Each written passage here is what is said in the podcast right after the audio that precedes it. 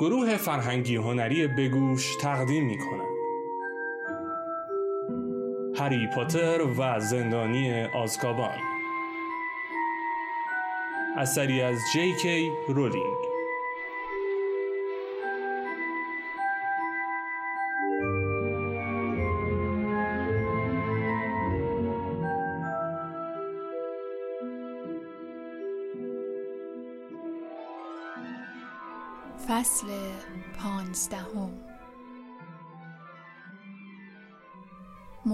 مسابقه نهایی کویدیچ. هرماینی نامه را جلوی آنها گرفت و گفت اون اون اینو برام فرستاده. هری نامه را گرفت.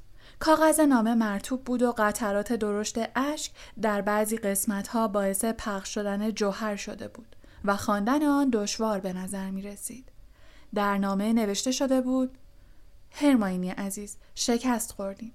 به هم اجازه دادن اونو به هاگواردز برگردونم. البته تا وقتی تاریخ اعدام مشخص بشه. توی لندن به کجمنگار خیلی خوش گذشت. هیچ وقت کمک تو رو فراموش نمی کنم. هاگرید.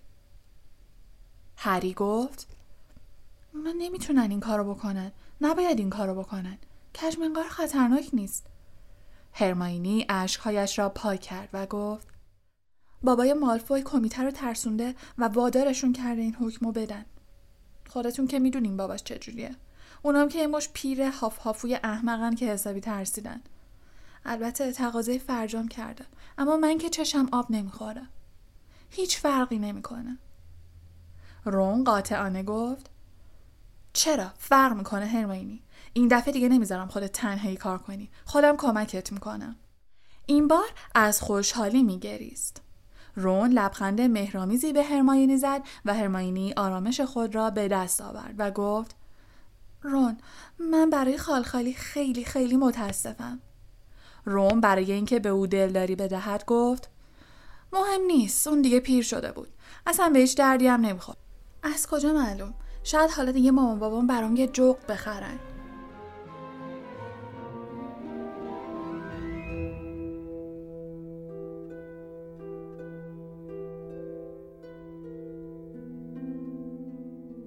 با اقدامات امنیتی که بعد از دومین حمله بلک اعمال می‌شد، هری، رون و هرماینی نمی توانستند شبها به دیدن هاگرید بروند. تنها زمانی که فرصت گفتگو با او را داشتند سر کلاس مراقبت از موجودات جادویی بود.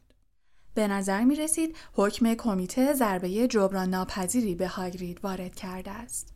هاگرید گفت همش تقصیر منه که لالمونی گرفته بودم. اونا با اون ردای سیاهشون گوش تا گوش نشسته بودن. منم که دائم یاد داشته از دستم میافتاد و همه تاریخایی که هرماینی واسم پیدا کرده بود پاک فراموش کرده بودم. بعد لوسیوس مالفوی بلند شد و چند کلمه حرف زد. کمیته هم دقیقا همون کاری رو کرد که اون گفته بود. روم با قاطعیت گفت هنوز جلسه فرجام خواهی مونده. به این زودی ناامید نشو. ما تلاشمون رو می‌کنیم. آنها با بقیه دانش آموزان از سراشیبی بالا می رفتند. همگی وارد قلعه شدند. از دور مالفوی را به همراه کراب و گویل می دیدند که دائم برمیگشتند و به آنها پوزخند می زدند. وقتی به پله های قلعه رسیدند هاگرید با چهره غمزده گفت چه فایده ای داره رون؟ اون کمیته از لوسیوس مالفوی حساب می‌بره. من فقط می‌خوام کاری کنم که بقیه عمر کجمنگار شادترین روزای زندگیش باشه. این تنها کاریه که می‌تونم براش بکنم. آنگاه صورتش را با دستهایش پوشاند و, و به سوی کلبهش رفت. مالفوی، کراب و گویل پشت در ورودی ایستاده بودند و حرفهای هاگرید را گوش می‌کردند. مالفوی گفت نگاش کن. ببین چجوری داره گریه می‌کنه. آدم به این بدبختی دیده بودین؟ مثلا ناسلامتی استاد ماست. هری و رون با خشم و غضب می‌خواستن به طرف مالفوی بروند اما هرماینی زودتر جلو رفت و شپله. هرماینی با تمام نیرویش به صورت او سیلی زد. مالفوی تلو تلو خورد. هری، رون، کراب و گویل انگوش به دهان مانده بودند. هرماینی دستش را بالا برد که سیلی دیگری بزند و گفت چطور جرأت کردی به هاگرید بگی بدبخت؟ ای دروغگوی بدذات! رون هرماینی را صدا کرد و کوشید دست او را بگیرد. اما او دستش را آزاد کرد و گفت برو کنار رون! آنگاه هرماینی چوب دستیش را درآورد. مالفو یک قدم عقب رفت. کراب و گویل به مالفوی نگاه کردند که کسب تکلیف کنند. همه در بحت و حیرت قوتور بودند. مالفوی گفت بیایم بریم. آنگاه هر سه وارد راهروی شدند که به دخمه ها می رسید. رون که از رفتار هرماینی هم شگفت زده شده بود هم خوشحال گفت هرماینی. هرماینی با صدای لرزان گفت هری تو باید مسابقه نهایی کویدیچو ازش ببری. بهتره که ببری چون من اصلا تحمل بردن تیم اسنیدرین رو ندارم. رون که هنوز با چهره حیرت زده به هرماینی نگاه می‌کرد گفت الان کلاس وردای جادویی داریم. بهتره دیگه راه بیفتیم. با عجله از پلکان مرمری بالا رفتن که زودتر خود را به کلاس پروفسور فلیتویک برسانند. وقتی هری در کلاس را باز کرد پروفسور فلیتویک گفت دیر اومدین بچه ها زود بیاین توی کلاس چوب دستیتون رو بردارین امروز ورد شادی بخش رو تمرین می‌کنیم همه کلاس به گروه های دو نفری تقسیم شدند هری و رون با عجله پشت یکی از میزهای ته کلاس نشستند و کیفشان را باز کردند. رون به پشت سرش نگاهی انداخت و گفت پس هرماینی کو؟ هری نیز به اطرافش نگاه کرد. هرماینی به کلاس نیامده بود. اما هری اطمینان داشت وقتی در کلاس را باز کردند هرماینی در کنارش ایستاده بود. هری به رون خیره شد و گفت خیلی عجیبه. شاید رفته باشه دستجویی یه جای دیگه.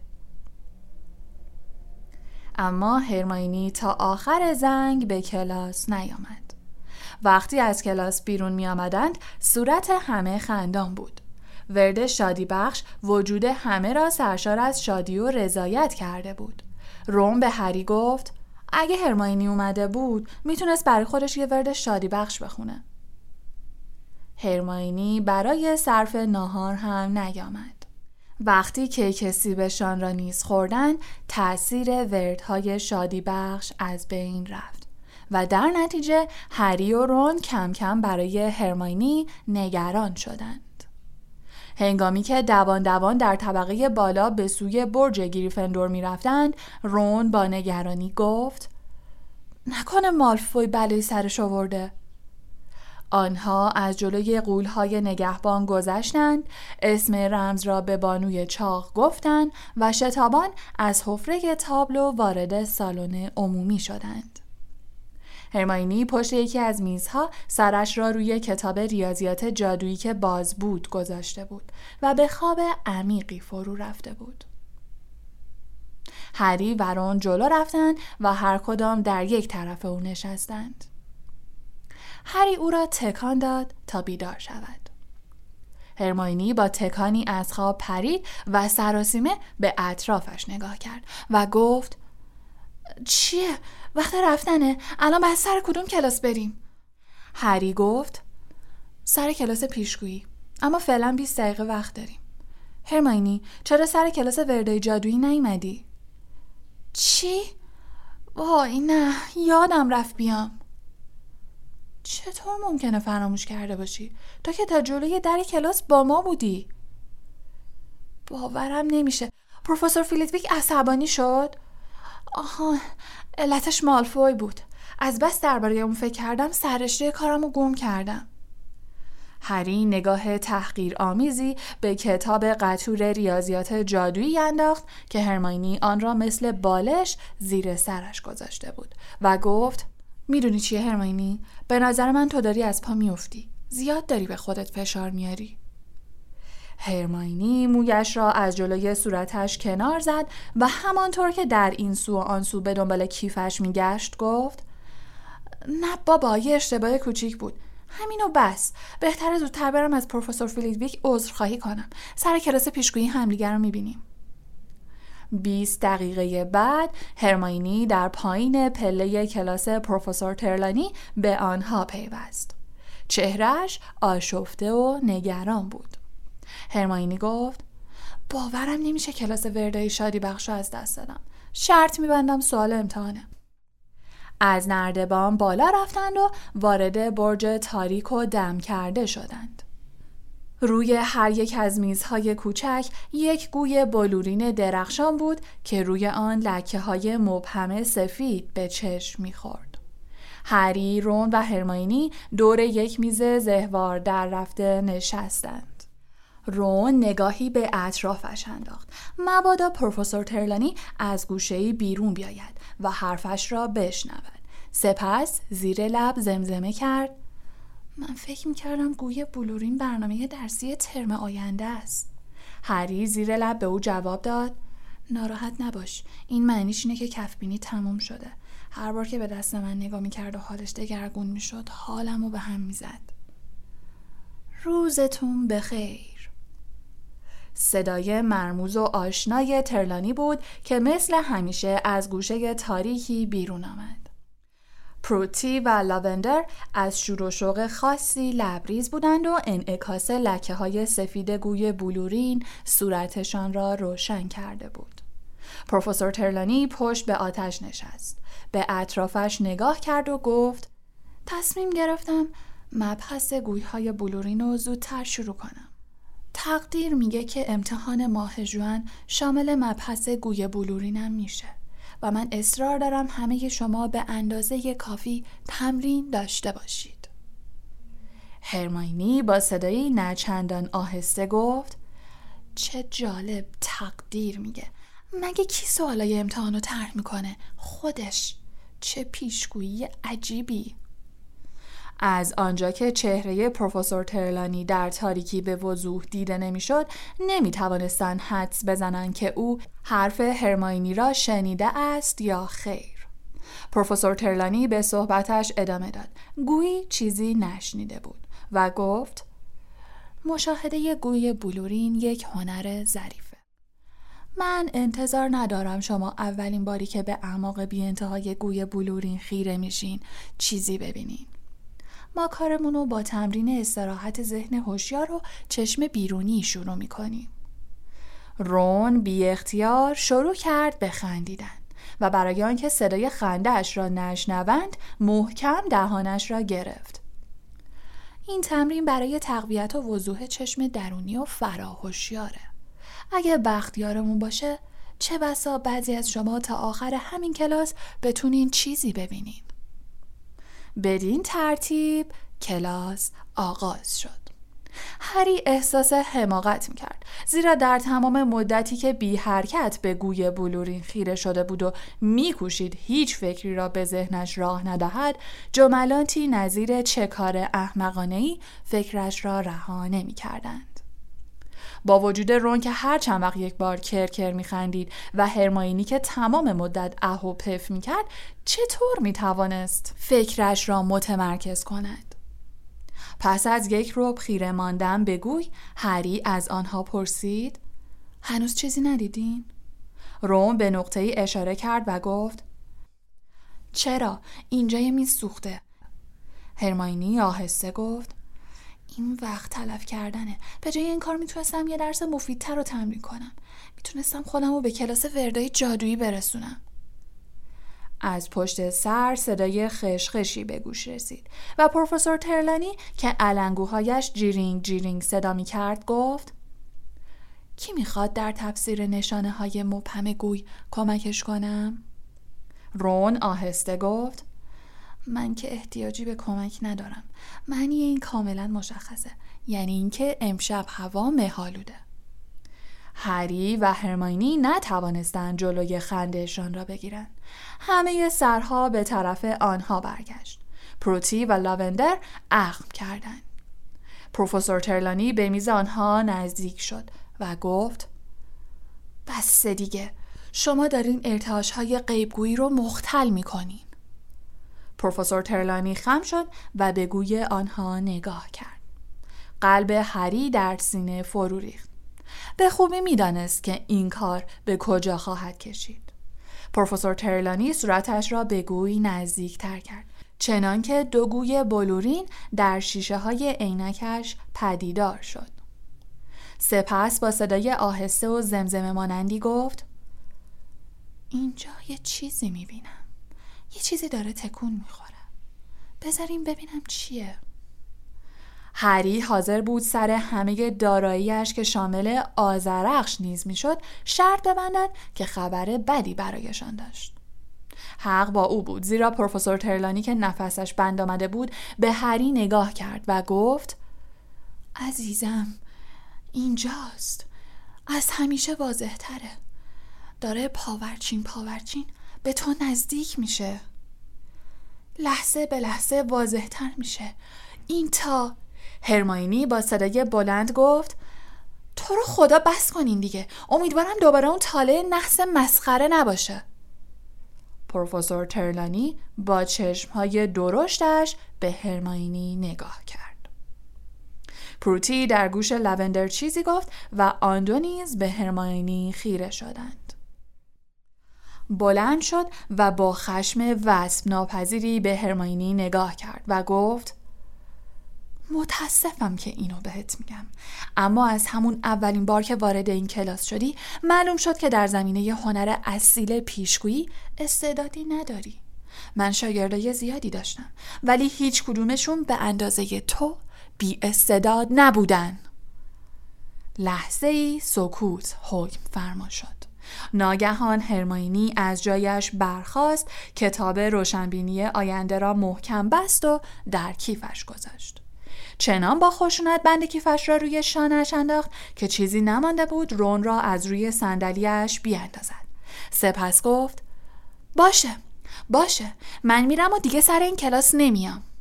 در مقابل چشم های حیرت زده دانش آموزان هرماینی با گام های بلند به سوی دریچه کلاس رفت.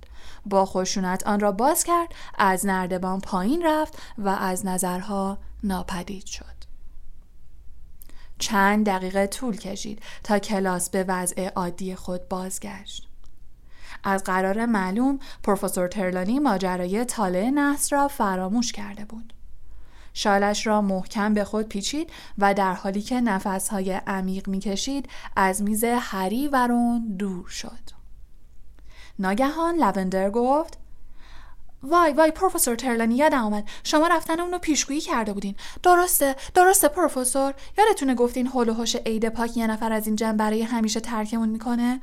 خیلی وقت پیش اینو پیشگویی کرده بودین.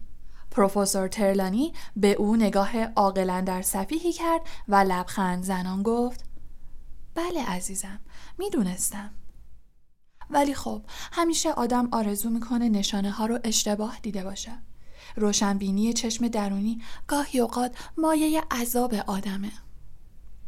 لوندر و پروتی که به شدت تحت تاثیر قرار گرفته بودند خود را کنار کشیدند تا پروفسور سر میز آنها بنشیند. روم با ناراحتی به هری نگاه کرد و گفت بالاخره یه روز هرماینی باید این درس رو بخونه درسته؟ هری به گوی بلورین خیره شد اما جز لکه های سفید و مبهم هیچ چیز دیگری در آن نمی‌دید. آیا پروفسور ترلانی بار دیگر تاله نحس را دیده بود؟ آیا هری نیز دوباره آن را می‌دید؟ با نزدیک شدن تاریخ مسابقه نهایی کویدیچ تنها چیزی که کم داشت یک حادثه مرگبار دیگر بود.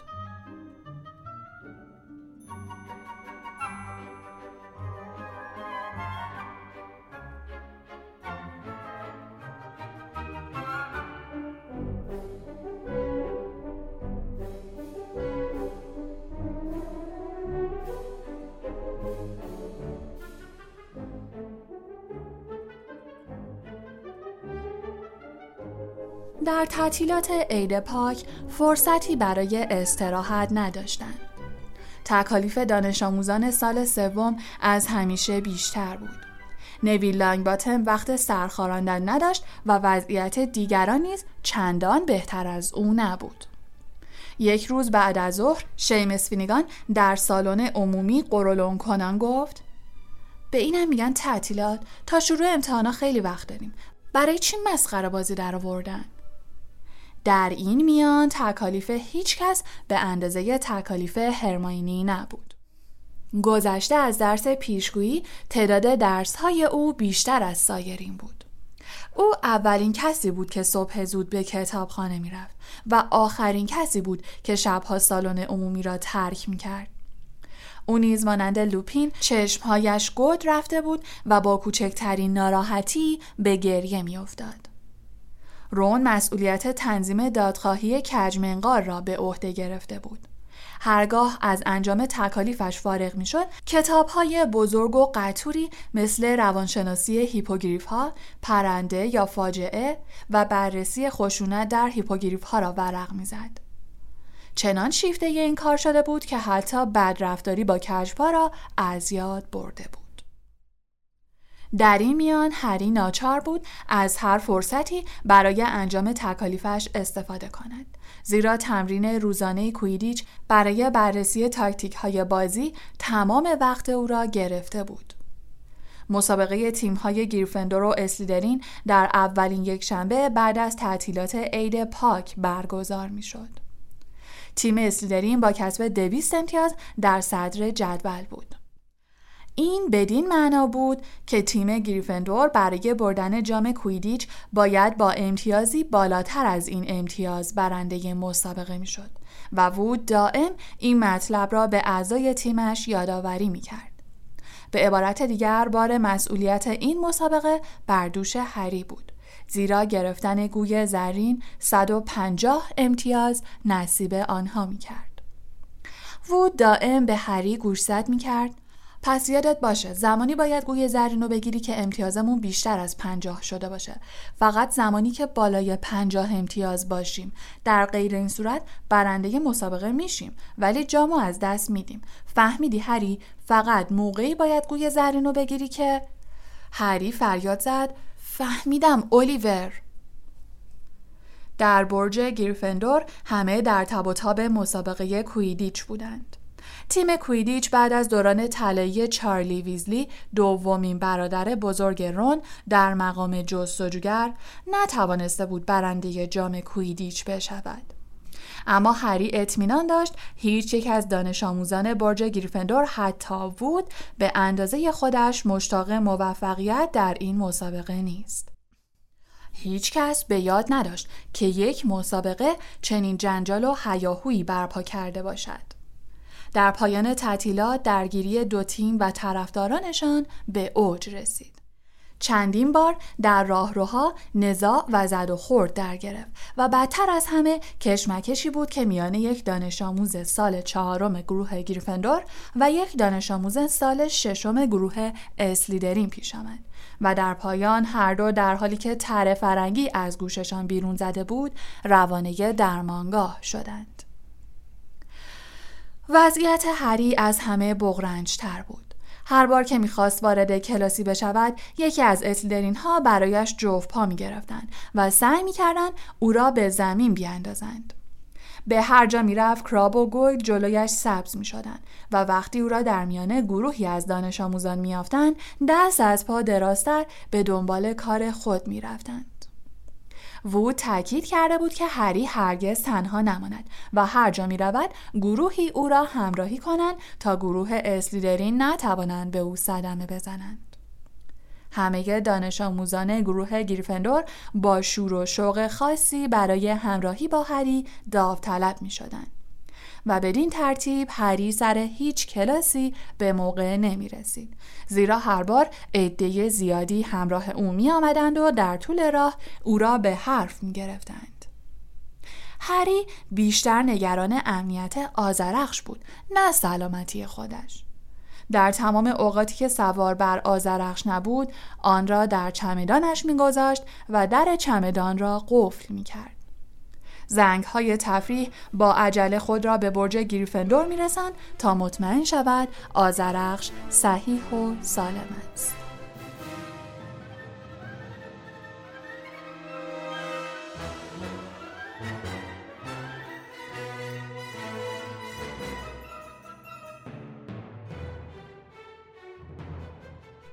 حتی هرماینی نیز کتابهایش را کنار گذاشته بود و با نگرانی می گفت نمی‌تونم درس بخونم تمرکز ندارم در سالن عمومی گریفندور قوقایی برپا بود. فرد و جورج ویزلی پرصداتر از همیشه به خنده و شوخی با دیگران می پرداختند تا استراب مسابقه را از یاد ببرند. الیور وود در گوشه ای سالن خم شده بود و مدل کوچکی از زمین کویدیچ در مقابلش به چشم می‌خورد. با چوب دستی بازیکنان را جلو می برد و زیر لب با خود حرف می‌زد. آنجلینا، آلیشیا و کتی به لطیفه های فرد و جورج میخندیدند. هری همراه با روم و هرماینی دور از این حیاهو نشسته بود و سعی می‌کرد به مسابقه فردا نیندیشد.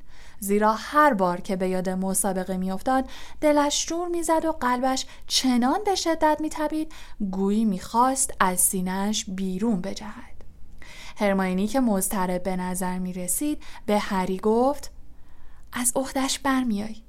رون گفت تو یه آزرخش داری.